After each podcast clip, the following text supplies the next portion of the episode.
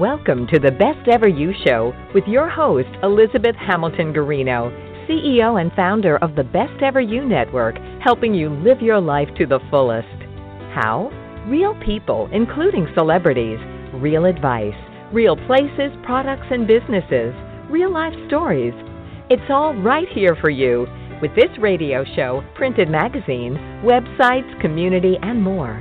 Remember to visit us online too at besteveryou.com. And now here's your host, CEO and founder of the Best Ever You Network, Elizabeth Hamilton Guarino. Hello, everybody. Thank you so much for listening to the Best Ever You show. Yesterday, we had Coach Pine from Clark University Baseball on. He's the head baseball coach. He spent over an hour with us. Um, he was on the phone while I was looking outside and watching it snow. Uh, I'm here in Maine, and um, it looks like it's going to snow again today, so I'm not real happy about that. Um, but yeah, we'll deal. But uh, yeah, it can stop snowing now. I'm I'm good and ready to move on into spring. And aren't you, Jim? It needs to stop snowing, doesn't it? Absolutely. Absolutely. uh, we had ice and snow here a couple days ago. Oh yeah, it's just where are you anyway? This is um this is Jim Beach by the way. He's our guest today and he's the author of the nickname that didn't stick and we're going to get into his um everything about him in just a minute. But where are you again? Where are you calling from? I'm in the Kansas City metro. Okay. Kansas yeah, I'm City, from the Midwest. Missouri, Kansas City, Kansas. Yeah. Yeah, I was raised in Iowa, so I get it. Um, I hear you loud and clear. Um, yeah, no, um, yeah, it can stop snowing. Anyway, um, you know, I I had trouble sleeping last night. I'm going to be uh, all honest with everybody. I had trouble sleeping. I went to I was watching American Idol, and I was noticing this gal. I can't remember her name right now, but it was so clear that she had been bullied her entire life and um, I don't know if anybody else was watching this, but it's a long-haired gal with glasses, and she was one of the last ones to go through, and you could see her crying, and her family like, "This is the best girl. She's so beautiful and so special," and all this stuff, and it was obvious as they showed her through the videotaping of the show that she had been really bullied and she she was pretty vocal about it. She was like you know this is a place where i feel good i'm accepted. Everybody knows i'm i'm quirky and i can sing and i can wear what i want to wear and all these things. And jim i'm wondering if you want to talk about that a little bit. Uh, sure. Absolutely. You know there's bullying comes in so many different ways and forms you know and that's that's something that i talk to kids about because bullying can be something that lives with you for the rest of your life. It can be something that affects your mind. Um, you know, I talk with kids that have mental health issues, and a lot of it has they they use the the excuse that they were bullied and bullying. So you know the old phrase that words don't hurt. You know, sticks and stones may break my bones, but your words will never hurt me, kind of thing, isn't true. It's not true at all, and so the effects of bullying can last a lifetime, and it's hard to deal with. And you just have to find the ways to break through. Yeah, and it, and it looks like she. I was. I'm searching on American Idol right now to see if I can find the gal's name. But um, you know, did you have have you experienced that? So you were. I want to tell people, or if you want to, you can. But you you were born with two you were born to two deaf parents and you learned to speak sign language before you could even talk. Do you want to take it from there? That's pretty unique. Or maybe it's not. I'm not sure. I just assumed that, I no. guess. No, it it absolutely is unique. Um, I've met a lot of other CODAs, and what a CODA is is C O D A, Children of Deaf Adults, and the other CODAs have different stories than mine. Um, so many of them have had family members that they were able to communicate with on a regular basis. So their communication skills wasn't like mine. But my situation was both of my parents being profoundly deaf, and I had a younger brother. Uh, we all communicated in sign language. Sign language was my first language. So communication was a, a very difficult thing for me even into elementary school. I didn't learn how to speak until I got into elementary school, and part of the reason why I'm able to talk on the subject of bullying is because when I started kindergarten, a lot of the kids would pick on me because I couldn't talk. If I did talk, it was a it was a word or two here and there. I couldn't put sentences together. In the deaf culture, which deaf people do not consider it a disability, they consider it a culture. In their culture, their language, the I think the most popular language is American Sign Language. There's all different mm-hmm. types of sign language. There's SEE, which is Signed Exact English, but the most popular is ASL. ASL is broken up. The English is broken up where you would start with the noun and then fill in the rest of the sentence. So if I said, I'm going to go to the store, I'll be right back. In sign language, I would say, store going, right back coming. So a lot of people have assumed that deaf people were of a lesser intelligence because of the way they would write notes if they were to go to the bank or the grocery store, things like that and uh oh. that was something I had to deal with when I got into kindergarten. I couldn't speak, and if I tried, my English was very broken. So I got bullied a lot hard. That was my first nickname as a child. Well, I have a brother with disabilities, so I can I can completely relate. Um, and I'm sorry that you got called that for sure. And I've spent a life, and so has my sister and all my other brothers and sisters, standing up for um, our brother, who um, we adopted um, at birth and we don't really say we you know he's our brother but i i i, I say that because he has um we adopted him at birth with fetal alcohol syndrome and um mm. Oh yeah a, a brutal brutal existence and um he has overcome so much it's fascinating i was just talking to him on the phone yesterday so i get i get a little bit you know i can certainly relate um to to what you're saying and I, i'm curious uh, um do you have a hearing disability at all? Can I ask uh, that? I do, I mean, but it's not a genetic thing. Not like okay, not like not like having a you're not deaf or anything like that clearly i mean you can we can we're talking just fine um, but i i wondered because i wondered if that had had anything to um, to do with it that makes so much sense so american sign language is more of like a broken so you're say that again to me. So you're like store going, be right back kind of thing, and you're missing all of the I'm going to the store, I'll be right back. Is that what you mean? Right. Yes. Oh, that's hard. How'd you learn to How'd you learn to talk better? Did somebody take you take you uh, under their wings, or I mean, what, how, tell me the story of how how you got to be here talking on the radio just perfectly. Well, it's definitely a, um, a long story uh, of how my communication skills have improved. As a child, mm-hmm. the the, the English developed slowly through school, um, but by second or third grade, I don't remember which. I think it was in the second grade. I was interpreting for my parents, you know, so that if my parents would come to the school and we'd have parent teacher conference, I my parents would say something and you know I would interpret it to the teacher and vice versa. And so if the teacher ever said, you know, your son has a problem talking too much in class, I would always interpret your son has great communication skills. So I would hide the fact that I was doing mischievous things in school. So, but there was one meeting where my parents were taken into the office with the principal, the counselor, and the teacher, and they wanted to tell my parents, which they had me interpret, they wanted to tell my parents they believe that I have a severe learning disability or that I was mentally handicapped and that I would not amount to much of anything. Just do the best he can. He will oh. never graduate. Just let him go from year to year. And that's exactly what I did. So the communication, I learned as much as I could, you know, from my peers. Um, my, mm-hmm. I had mm-hmm. a little brother, and he would learn from me. You know, there was a time, I think it was junior high, somewhere in the beginning of junior high, when I my family had left for a couple of weeks. I can't remember where they went, but I got to stay with a family, and they had four or five sons, and they were the popular kids. So I would listen to how they talk, and that was the first time I learned the word dude. So I called my brother and I told him, I said, "Hey, I know how to be cool now. Use the word dude, like dude. You know, dude, this is so cool." So the communication would change over time, and it was all by influence by my peers. So to actually speak as well as I do now, um, it's because of the most influential person in my life. So that person changed my life radically.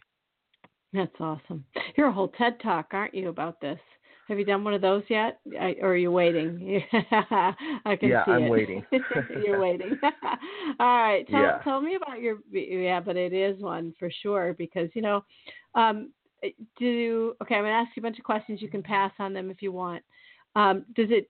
Do you have anxiety, be like on a show like this today or anything like that? It, we're only the best ever you show, and I get it. But do you still have a little bit of anxiety about speaking and things like that, or is it gone?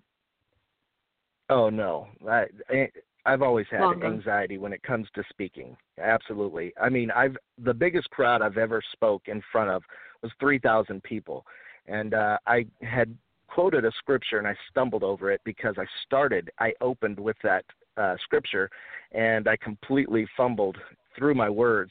But then I cleared it up and and was able to move on.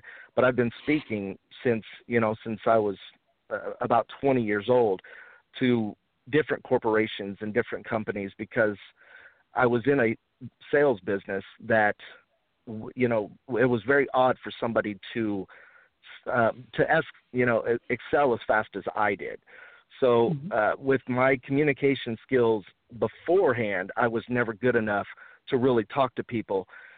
You know there was a there was a there's a story that I share about how I was always intimidated by intelligent people. I would get around intelligent people and I would act shy. I wouldn't say anything. I was a very rambunctious and hyper kid, but when I got around intelligent people, I would shut my mouth because I felt like I would be judged and I would be, you know, called retard from adults, which I felt that's what my principal and my counselor and teacher had done with my parents. But so the anxiety of speaking is always has always been there and it's probably because of you know all Yeah. what I just shared with you. But even today, you know, even though I've overcome so much, there's still that little bit of anxiety, always. Yeah, I hear. You. I think we all have it anyway. I hate public speaking, just so you know. So God bless your soul for being on stage talking in front of a crowd of three thousand. Talk about anxiety. No thanks. Um, Yeah. was- yeah, no thanks. Um, everybody always wants me to do that too, and I'm like, nah, I'm good. I'm good. I'll just, just stick to the radio show. Security and my hair on top of my head and my sweats on. Um, do you do do you have a moment or anything like that, like a pivotal moment where you're like, um, yeah, I know what I'm going to do. I'm going to be a public speaker. I've over, you know, I have, I've, I've got all this, you know, all this that's happened to me and everything, and you know what I'm going to do with it? I'm going to become a public speaker. I mean, what's that moment? I got to hear this because that you've that is some determination. I mean, uh, your Facebook is Jim is relentless. Your Twitter is Jim is relentless. Your Instagram is Mr. Relentless times ten. I'm going with yeah. There's a moment, but you got to tell us about it. Oh, absolutely. That's that's the biggest part of my story is the being relentless. Um, you know, on the title the title of my book is the nickname that didn't stick: My Journey to Becoming Mr. Relentless. Um, the nickname that I had as a child was retard, and again, I accepted that and I believed that because it was school officials. So it got worse. Uh, I would try and find a way to fit in. I would try and find different ways to communicate, but I still got bullied. Um, I did kind of a karate kid type deal when I was about nine years old. I asked my parents, begged them if they would take me to to train in karate, and they told me no. And I said, I, I get bullied all the time. I need to be able to defend myself. They kept saying, no, we don't have enough money. We can't afford it.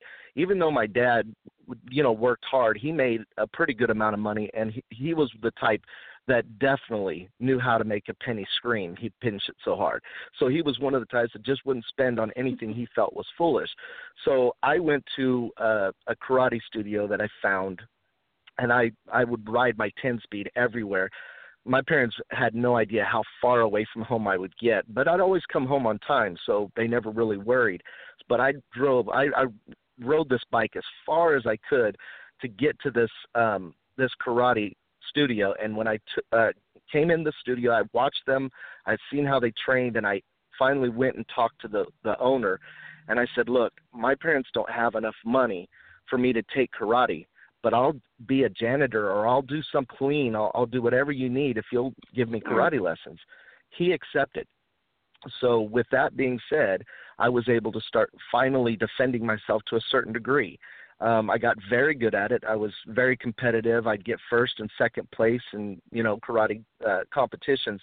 So it, it became something that that I could use to stop the bullying or reduce the bullying. Though I, you know, it, it's not the best way, but it was it was what I felt at the time was the right thing. Um, and I got to the point where I was fed up with the bullies that I felt like I could never beat, such as one of the toughest gang members in our school. It was ninth grade, and I remember I went to the pencil sharpener, and he came up behind me. He had other gang members in the back of the classroom. And I'm talking. We're, uh, I was born and raised in Las Vegas. I sorry I didn't share that with you, but I was no, born and raised okay. in Las Vegas, Nevada. So there's a lot of young gang members out there. A lot of junior high kids have gotten into gangs out there. So this they intimidated me because they were large in number, and I know I knew he had other members in the back of the classroom, but I knew he was coming to the pencil sharpener just to pick on me. And when he got there, sure enough, he pushed me so hard that I I hit my face on the pencil sharpener. I turned around. I was fed up. I pushed him, and he fell over the teacher's desk. And when he got up, his gang members got up, and I I said, "Look, stop! You know where I live. I don't want to get in trouble at school. Just come to my house." So he came to my house um, after school, but before he did, I told my dad. I said, "Dad, I was fed up." And and I, I almost got in trouble at school, but you told me not to fight, so I didn't fight. But now he's coming to our house to fight me, and at first he thought I was kidding, of course. So he came. He said, "Let's go outside and we'll do some boxing and play around." And my dad, my dad is about five foot five, and I'm I'm five foot ten. And junior high, I was pretty tall, so it it was it was quite odd for my dad to try and help me with with boxing. But nonetheless, we went outside and was doing a little bit of sparring, and all of a sudden, I seen all the color leave my father's face. And when I saw how he was looking past me and was afraid, I turned to see what it was, and I noticed the gentleman that uh, was coming to the house to fight me was leading about 50 people walking down the street, a large oh, wow. amount of uh, people. So uh, you could think think like the movies. It was that dramatic the people from the neighborhood started coming out of their homes to see what was going on. So the crowd just got oh. bigger and bigger. He finally came up in my front yard, and uh, I walked out there and said, "I'm ready." For a few minutes, he would just, you know, gripe and say a few things, and I was scared out of my mind. I didn't have many friends, and I had a couple people there that would be considered my friends that said, "We'll be here for you. We won't let anybody else jump in. It'll just be you and him." And so finally, one girl comes up behind me, shoves me into him. I turn around. My mom's chasing her away from me. And by the time I turn around to look at my opponent, he's already coming after me and tackles me. I don't remember much of the fight after this, but I do remember in the end being pulled off of him. Everybody screamed I that you, that I won, and I had beat the one of the toughest gang bangers in the school, and it was it was you know quite exciting at that time and i i was tears were flowing down my face. I was freaked out. I had no idea what was going on. And then when i realized i won i thought wow they're finally going to leave me alone. They're never going to bother me again. Well it didn't work out that way. It was not the best choice to make. When i went to school the next day i would walk down the halls and there's people that I had no clue who they were and I've never seen them before, but they're yelling my name. Hey, you know, what's up, man? I heard about your fight. You did a good job. And I'm I'm all of a sudden popular. Everybody knows who I am. By the end of the day, one of the guys comes to me and uh one of the guys that that knows the gangbanger comes to me and says, "You know, his whole gang is now looking for you. It's not just him, but the whole gang is coming after you for revenge." So I was perplexed. I had no idea what to do. I begged my dad to take me out of school, and finally, I decided, you know what? The only way that I'm going to be able to protect myself is to join a gang myself. So I ended up joining a gang that was local in my neighborhood, and I lived in an area where one major road separated the Bloods and the Crips, but there was also Mexican gangs on our side, and so on and so forth. So it was it was not the best choice to make, but it was the choice that I thought I needed to make at that time. Once I joined the gang, I got pulled into drugs, alcohol, uh I mean just you name it. Uh, you know, stealing and it just it was a horrible life. And my dad comes to me and says, "You know what, son? I'm tired of this lifestyle. Um, you're gonna have to move out when you turn 18 if this is your life. But as of right now, I don't even want to talk to you. I don't accept this lifestyle. I don't appreciate it. You got to stop." Well, I, you know, fussed with him and argued with him and told him I'm I'm gonna do it. It was it was my the it was also the thing that I felt like I could connect with, that I could fit in because as a gangbanger, you don't have to talk very well. Most of them don't have very good English. They use a lot of, you know, catchphrases or, or gang phrases, and that's what we would do. And throwing uh, gang signs was easy for me to learn because I was, you know, somebody that communicated with my hands. So it was something I felt like I fit in, and uh, so I stayed with it. And my dad and I, we our relationship just crumbled. We didn't have a relationship after that. Um, so to make the long story short, with all that mess that I'd got into, I came home at 18 years old. It was my birthday. I walked up and I remember it just like it was yesterday. It was so uh, such a memorable day. I walked up to the house. I was over at a friend's. I spent the night and then I came home the next day, and there was a moving truck in the driveway, and the moving truck was almost completely full. I walked up to my dad. I said, "What's going on?" He said, "We're moving to Kansas City." And he said, "You've got a choice. You can do one of two things. You can either come with us and you have to change. You can no longer do any of the gang stuff anymore. You can't live this lifestyle anymore. I knew you wouldn't get out of it. So I waited until you were 18 and we've been wanting to move to Kansas City, but we waited to this day. You have a choice to make. You clean up, you can come with us. If you don't, you're on your own. And I told him, I said, I'm not moving with you. I am not moving from Las Vegas. I absolutely refuse. So he hands me a check and says, Okay, here, you take this money, and it should be able to give you about three months worth of rent. After that, you're on your own, son. And I and I, he asked wow. me if I really wanted to make that choice, and I said yes. In time, the only people I could go to was the gang. So I tried to live with the gang, and it only got worse. I seen things people should never see living in the house of a gang mem- uh, gangbanger. Well, before too long, the gang was tired of how addicted to the drugs. I was hooked on uh, meth at that time, and they seen how bad I was getting. So the gang decided to kick me out of the home. At that point in time, I was 18 years old and I was homeless. You know, people would say when you're 18, you're an adult. Well, to me, I was still a kid. I had no idea how to deal with the real world. And the money that my dad had given me, I'd already burnt through it. You know, it's it was all gone. I had no idea what I was going to do next, and I had a little dog, which is a chug. I don't know if you know what a chug is, but it's part pug, part Chihuahua, and they actually have a breed now called the Chug. So it's it's not just a crossbreed. They actually have a breed called the Chug, and it was my favorite dog, childhood dog. I've had it, you know, over ten years, and it it when I became homeless, it would walk with me everywhere I went. So it was my only friend, my only companion.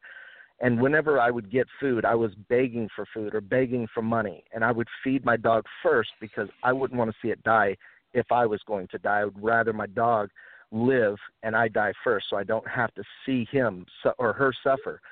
Well, that was my that was my turning point where I had to make a decision to change my life. I literally was I mean none of my friends would take me back. None of them wanted me to come back. I had a few that would give me a twenty dollar bill and say, "Don't ever come back again. Don't want to see you like this." It was so bad, drugs? Elizabeth. Were you on drugs at that point? I was. Yeah. Yes, meth. It was so yeah. bad that I was walking Lucky down the alive.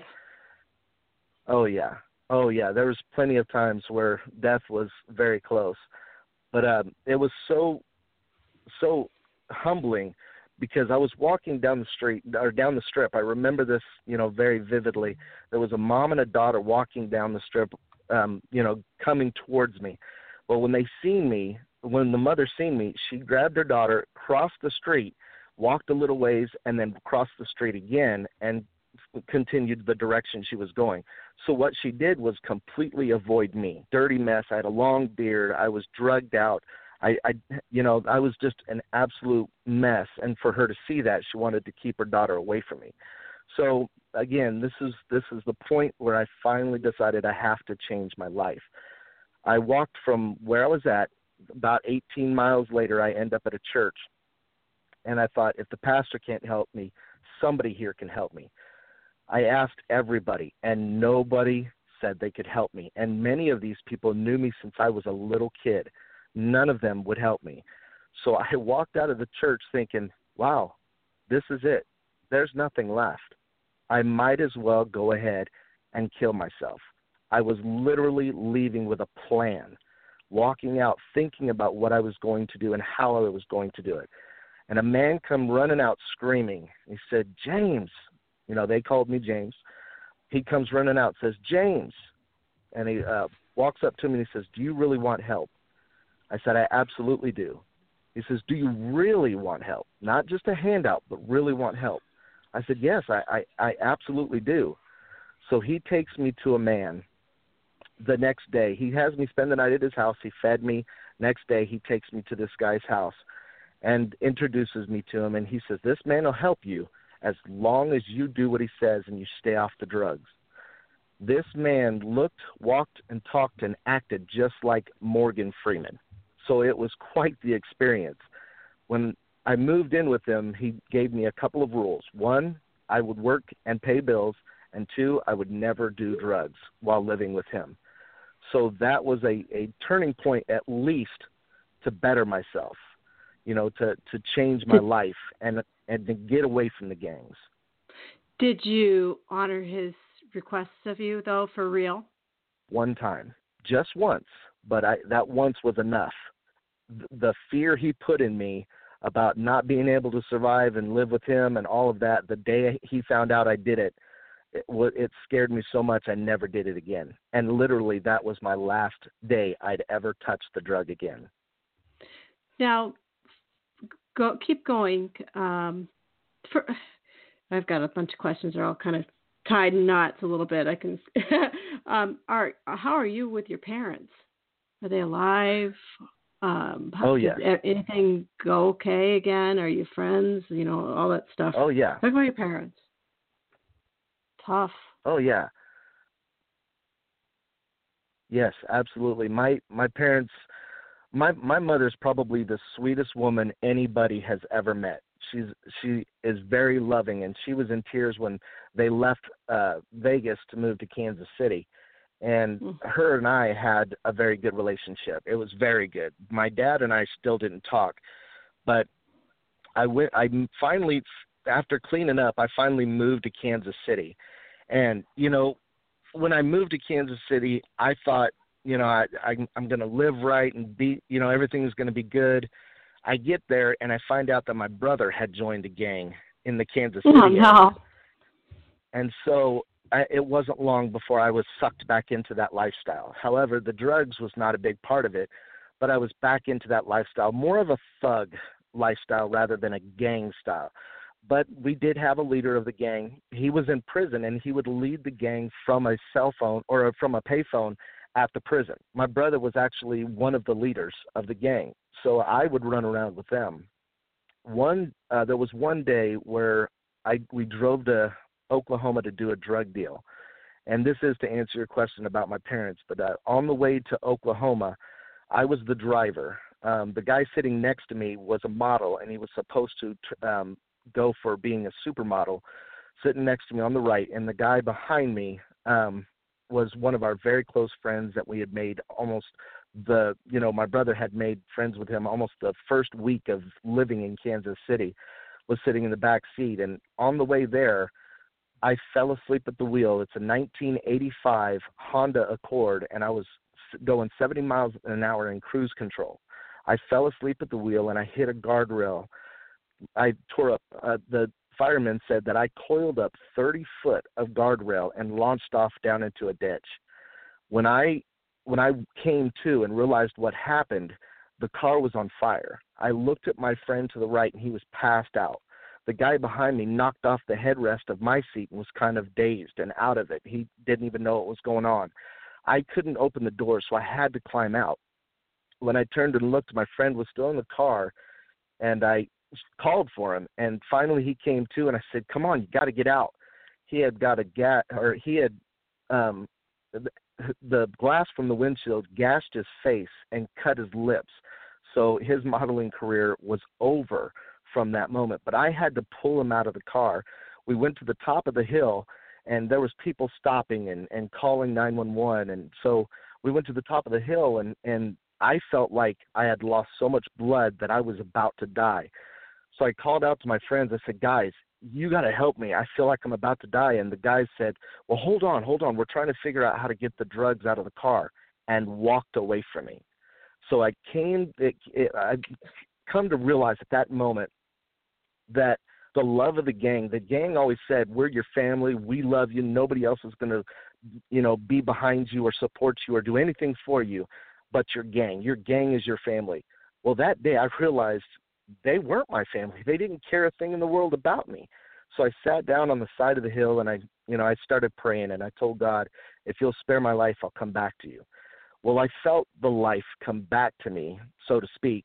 I felt the energy, you know, and I got up and uh, the ambulance was there at that time, and finally I, they treated me and asked me if I needed to go to the hospital, and I said no. They repeatedly asked me if I was going to, you know, I would go to the hospital, and I said no. They had stopped the blood. They got me taken care of as much as possible, and then they finally let us go on our way.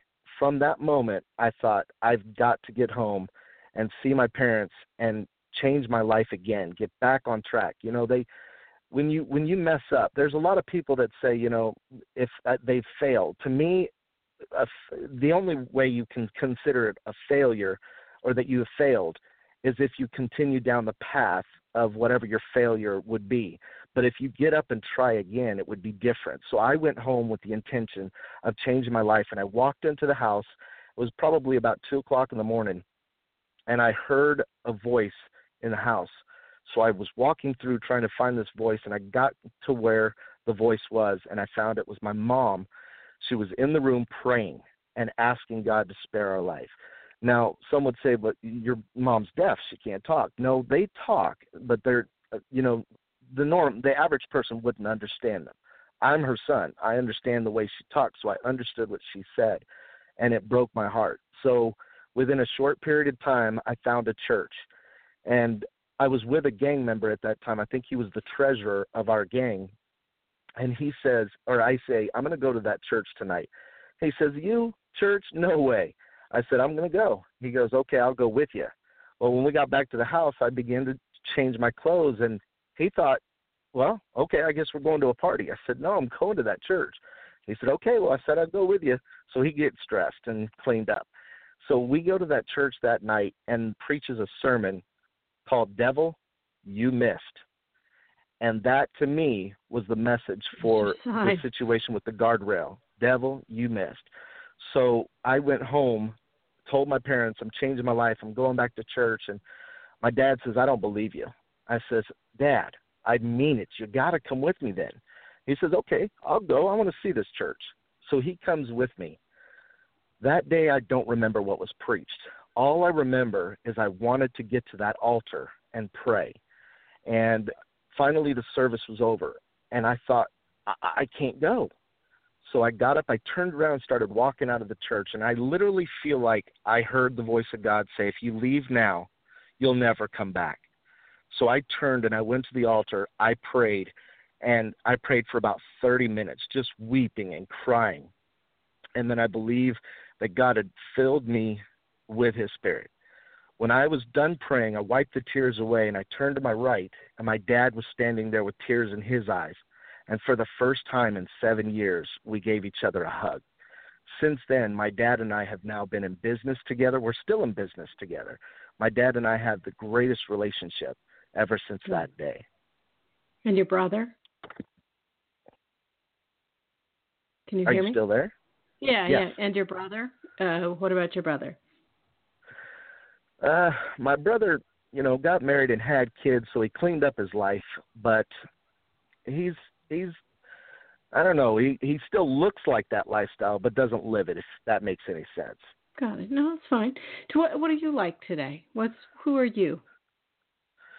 Well, that that's the where the nickname changes. Um, after I got in the church and turned my life around, I had met um, a young lady there that I mean this the situation to me is is unique because I was at the altar praying and asking God for a girlfriend when I was 20 years old, just begging God for a girlfriend. I'm like, you know, Christmas is going to be coming and I need a girlfriend. God, I want a girlfriend. And I looked across the church and I seen a woman across there uh that was with a, with her son and I felt like I heard God say, "That's who you will marry." I've never met her.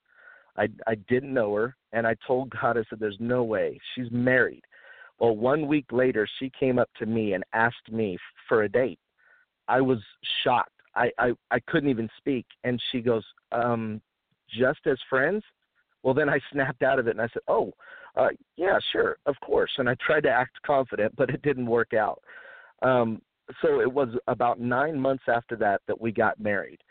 And when we got married, before we got married, she talked about she wanted a lot of kids. And I said, I can't have kids. And she said, What do you mean? I said, I'll never be able to afford them. There's just no way. Um, and she says, Well, why is that? I said, I can't, you know, I can't get a good career. I don't have a high school diploma. I'll just never make it in life. And she goes, Who told you that? Yeah. Um, or, or no, no, no. She asked me a little more detail, and I told her, well, my principal, my counselor, and my teacher all said that I was mentally handicapped and had a severe learning disability. And she said, well, first of all, they lied to you. Second of all, their opinion of you does not have to be your reality. After that point, I was I, I felt like there's a new beginning to my life. I can actually better myself. And when we got married, for the first two years of our marriage, she gave me what would be considered a formal education. She would grade my mm-hmm. papers.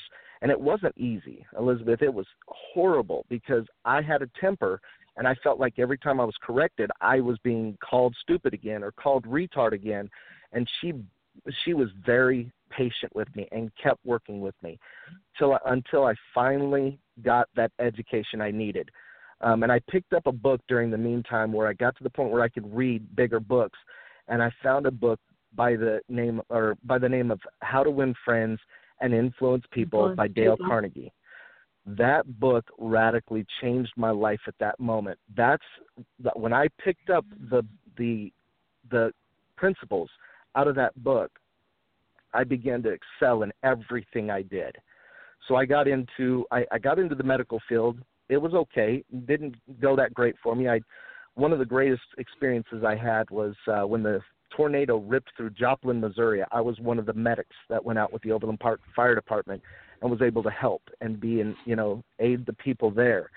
Then I got into business management and I would run, you know, be I, I would run different businesses. I was the general manager of a very successful business and at mm. that time I had a, a very tough boss or owner of the the restaurant, and he came to me and he said I needed to work at the restaurant seven days a week, and he wanted me to work there seven days a week so he could have his wife come home. She worked there as well, and I said I don't work Sundays, and she he said, well you're going to have to, and I said I've cut hmm. church, and he goes well you're going to have to pick God or the restaurant.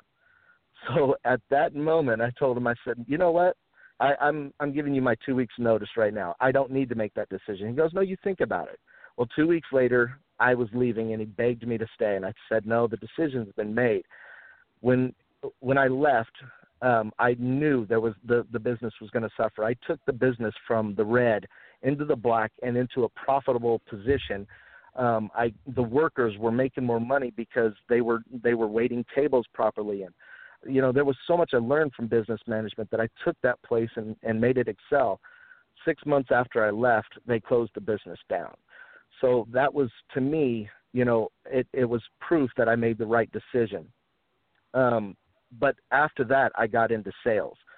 I excelled in sales so well, and again, it was the communication skills that I received from my wife, and reading that book, I believe, is what radically changed me. And I made a dramatic sale at one event, and uh, or in one company, that they wanted me to share my story. So I sat down with a man called Michael Accurso. His name, his, uh, his stage name was Mr. Passion, and he asked me. He said, "How did you do this? How, how you know? Tell me about you. What what is your life like?" And I told him about my childhood and what I went through, and that I, you know, there was so many times I came close to death and almost killed myself, and you know, but finally I decided to change my life, and that's why I live the way I do now. And he goes, "You were relentless." I said, I was. He said, Well, I want you to speak at the next event. So at the next event, he introduces me on stage as Jim Beach, Mr. Relentless. And that's where it clicked with me. And I thought, that's my new nickname. I, I'm no longer retard. Uh, my new nickname is Mr. Relentless. So I live by that. And everything that I do, if I if I put my hands on something, I work until it's done or I succeed at it because of that moment making me realize that you know I never did give up. I didn't give up, and because I didn't give up, and because I failed so many times, that's why I succeed today. What do you want to tell a young person who might be listening to this show today? Take it to somebody maybe in high school who's listening right now who just feels awful. Oh, absolutely. I what there's so many things that I would say. There's I share this story that I've shared with you in a much more you know uniform way. It's very structured for speaking events. But then after I'm done, I I sit down with some of the kids. I'm also a youth speaker. I speak for junior highs, high schools. I've done some elementary schools.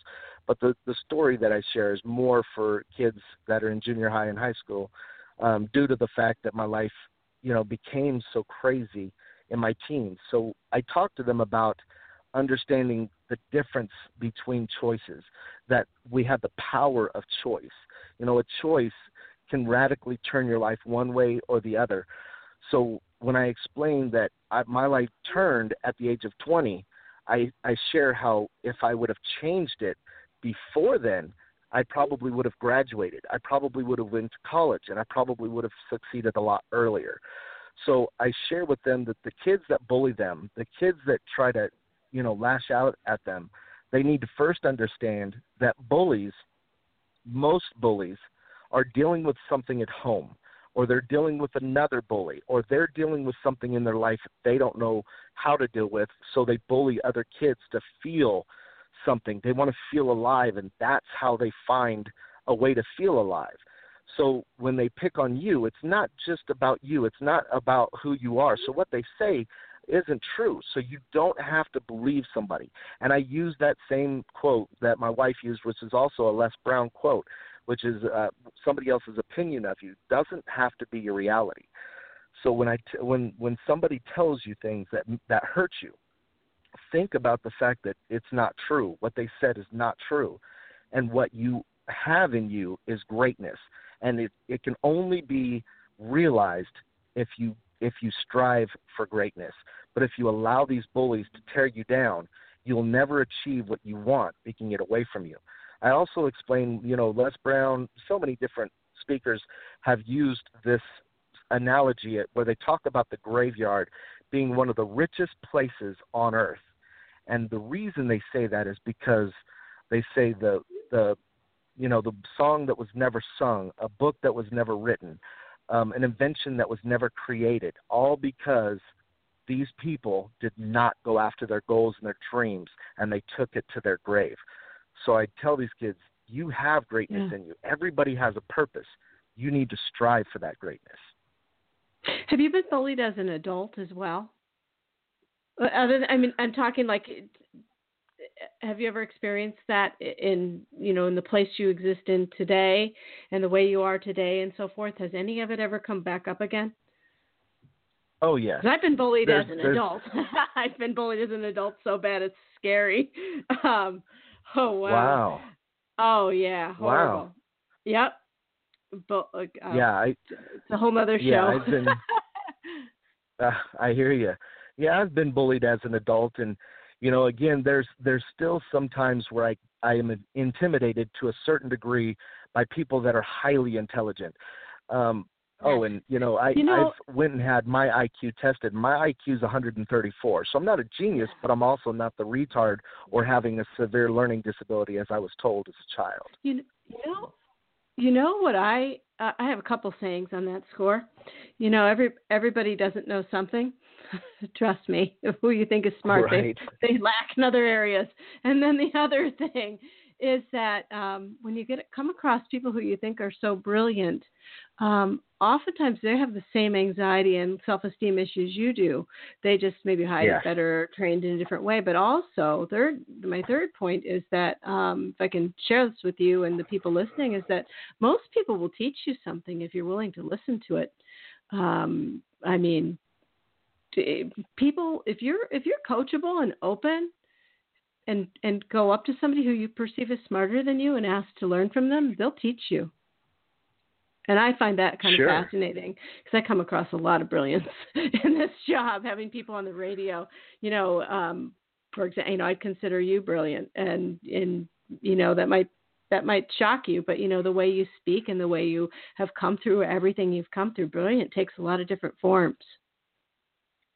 Well, you know, brilliant you. might yeah, brilliant might not, just not be a test you take or a book you read or something you pass or do, but it, you know, brilliance can be a life you touch.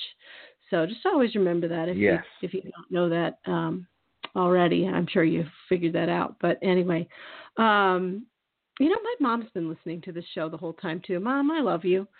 Maybe it's my brother Justin too. Um, Justin, hi, I love you too.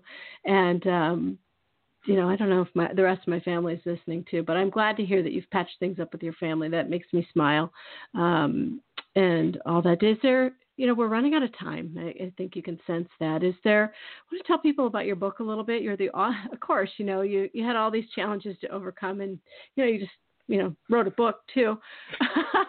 That's awesome. Yeah. so let's talk about, before we go. Let's talk about the nickname that didn't stick. Um, I saw it on Amazon. I did not get a. Ch- I we, we pulled the show together so fast that I didn't have a chance to read your book, and I apologize for that. Because usually with each guest I bring on, I've read their book thoroughly back and front a few times even, and um, I'm sorry. So I cannot talk about your your book, but would you please um, I think you've kind of talked about it, but tell us tell us more, if you would, before we go. Sure. Yeah, there's a lot um, more to my story that's in the book, and uh, this was my first attempt at um, at explaining my life. This is my second book. It's uh, the only one that's been published, and it became a bestseller um, by Christmas Day two years hmm. ago. Hmm. And uh, that yeah it was it was so fun to realize that. And the reason i wrote the book it's twofold. One when i was in sales and doing so well i was one of the number one salesmen and so many different situations in sales that i have overcome. Um you know i was told you got to write a book. So that was my first you know thought of even attempting the book. But it took about 10 years before i actually you know put pen to paper and attempted to write the write the book. And I wrote the book as as simply as I could for one reason, and that's to reach junior high and high school kids. So it's written basically on a seventh, eighth grade level so that they can understand it. It's also a short read because most kids these days they want to mess around on their phone rather than read a big book. So it's a, a short read on purpose. There's more to share of my story, but yeah, there's a few different things. You know, I talk about there was a, one moment where in sales I was somebody that believed in telling the truth with whatever I do, and I had a manager who got on a call with me and began to just lie to these people and then looked at me to confirm it in the background. And I wouldn't do it when I got when she got off the phone, she slammed her headset and turned around and said, "If you don't lie, you'll never make it in this business," and walked away. Ouch. The following, yeah, the following month, you were asking about adults being adult, bullied as an adult. That was one situation. The following month, the they they always give away awards once a month, and the following month, my manager had to read out the awards that were given, and I had achieved number one salesman in my department. So. Hmm she had to read that for me and that yeah so it, it was you know a, a change there but there's so much to the book that it's it's to touch each person in a different way in diff, different areas of their life because there's some things that people can't relate to but then there's other things that people can regardless of how unique my story is. Something or some you know their life in some way is similar. So yeah i definitely yeah. talk about that I'm gonna. I want to, if with your approval, share how how we met on Twitter, if you don't mind, because I think it's relevant. And I want to also, before we go, talk about how you. Um, I think I think you donate your time or or or help um, signing things. Um, you'll have to that a little bit better than I just did. Help me out there a little bit. But you know, you you um, do the sign language for things. Um, but do you mind if I tell people how we met on Twitter? Because I think I think it's an of important lesson.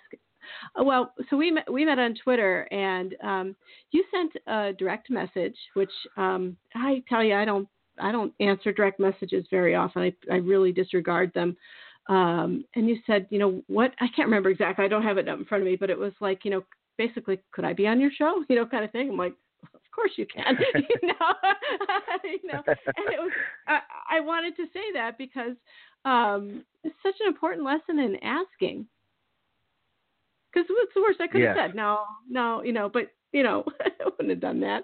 But you know, can you talk about that a little bit? Because I, I am just a huge believer in asking.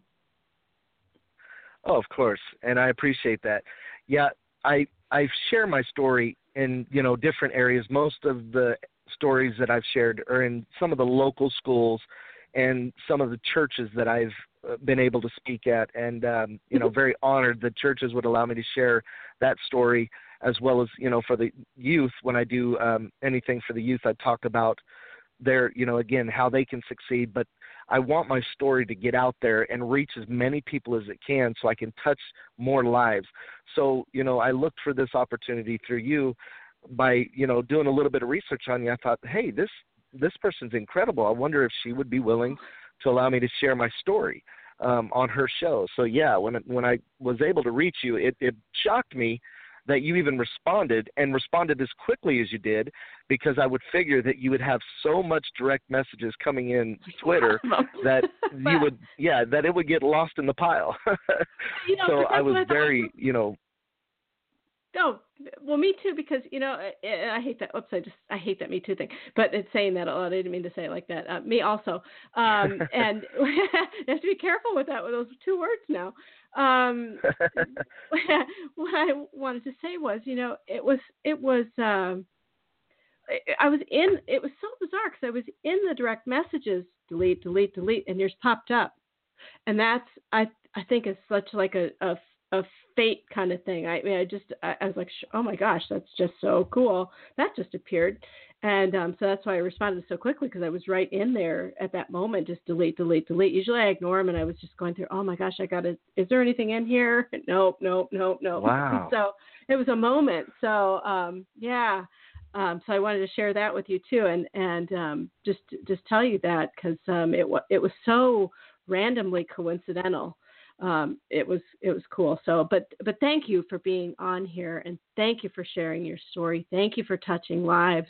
Thank you for writing your book. Thank you for so much that you've overcome. Um, and just you you know you matter so much to so many people i'll bet and you probably don't even know it uh, that's going to be the cool thing about you. as time moves forward um, t- before we go, tell me about the sign language thing because um, when we were emailing, you're like, I, I gotta go, I gotta go do this um, sign language um, for people. What were you doing? Because that was interesting to me.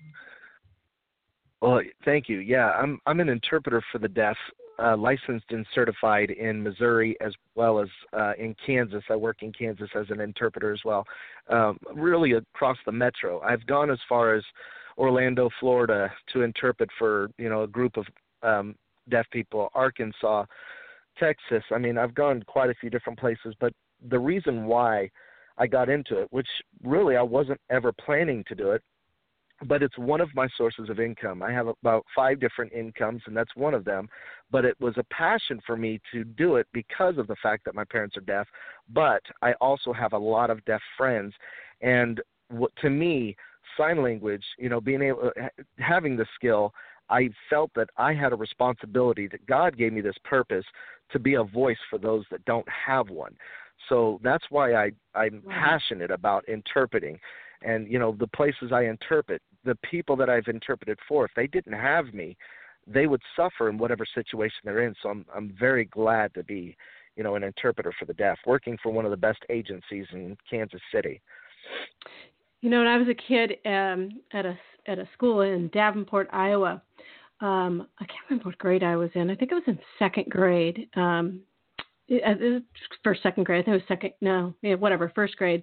Um, there were two kids that were deaf in our school, and I used to stand in the way on the playground of people trying to bully them. Wow. I used to block it. I'm like, oh no, not on my watch. This is happening. And I'm not a very big person. I'm, to this day, I'm five two on a big hair day. So I used wow. to. Oh yeah, I would not have it. I bet my mom recalls this. I was furious with people trying to pick on these two kids and it was it, oh my gosh it was awful what they experienced i would just stand there and go no no no not happening. And um, yeah, I don't know if that matters or not, but I just felt like telling you that. Yeah. Um, anyway, so much that you do. Thank you for your time. Thank you for being here. I hope we can keep in touch. Good things, and I would um, love to follow up, like we talked about, with uh, with an article on Best Ever You, all about you, um, in in interview style and written form. So if you can, if we'll do that over the next week, if you're okay with that, does that work? Absolutely. All right. All right, everybody. Thank you so much for listening to the Best Ever You show. Thanks to Jim Beach for being here. His book is The Nickname That Didn't Stick. Jim, thank you very much um, for sharing your story with us. I appreciate you being here so much. Um, you can find Jim on Facebook.com slash Jim is Relentless, of course, uh, on Twitter uh, at Jim is Relentless, and on Instagram, Mr. Relentless 10X. So thank you again, Jim. Really, really, really appreciate it. It was a pleasure. I enjoy your show. Thank you so much for having me. Thank you all for listening, and uh, thank you for being here. Um, thanks to my mom and Justin for listening too. That was cool. Um, and I just want to thank everybody again because you know we started Best Ever You ten years ago. We started the radio show eight years ago, and it's all grassroots. Um, little bit husband funded here and there. I'm not going to lie, but we are not funded. we are not really funded by by much. Uh, not even really advertisers or anything like that. We don't uh, we don't go that route. Just to keep it genuine and um, a trusted place to share, learn, grow, and heal. And um, so I just want to make sure everybody knows we're we're very grassroots. So when we have our guests on here, um, one of the things I'm most proud of is that everybody listening really embraces our guests. They buy their books, they share the show, and they talk about Best Ever You. Our hashtag is Best Ever You, Y O U, and it, it matters when you hashtag what you're trying to say in social media so we can see it, because that's how people search for information these day, days on the internet is through those hashtags. So our hashtag is Best Ever You, and also hashtag Tips to Be Your Best. And then when our guests come on, we hashtag their name into social media as well. So Jim is, you know, hashtag Jim Beach, B E A C H. So again, thank you so much for listening to the Best Ever You show.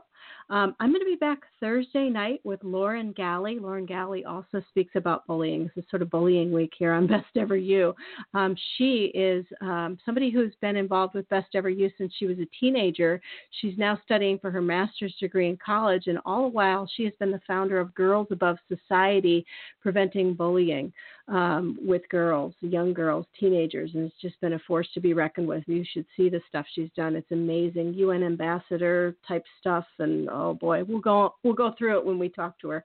So it's 7 p.m. Eastern on on Thursday, April 5th, and then um, next week on April 10th we have Peter Montoya with us, who um, is a marketing expert. He's the CEO of Marketing Pro on the internet, marketingpro.com. And then on April 12th, this is a big one, folks. Um, Annika Sorenstam is going to be here.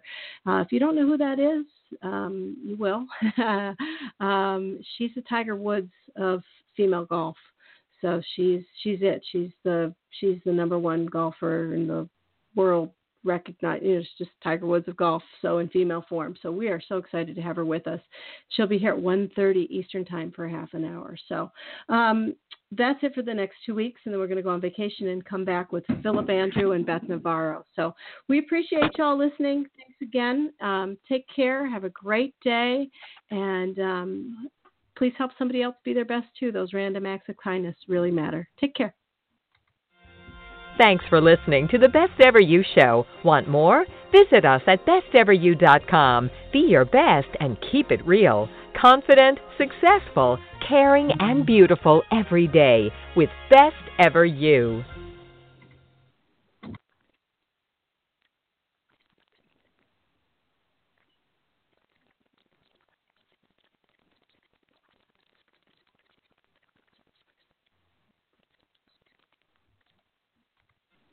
Lucky Land Casino asking people what's the weirdest place you've gotten lucky? Lucky? In line at the deli, I guess? Aha, in my dentist's office.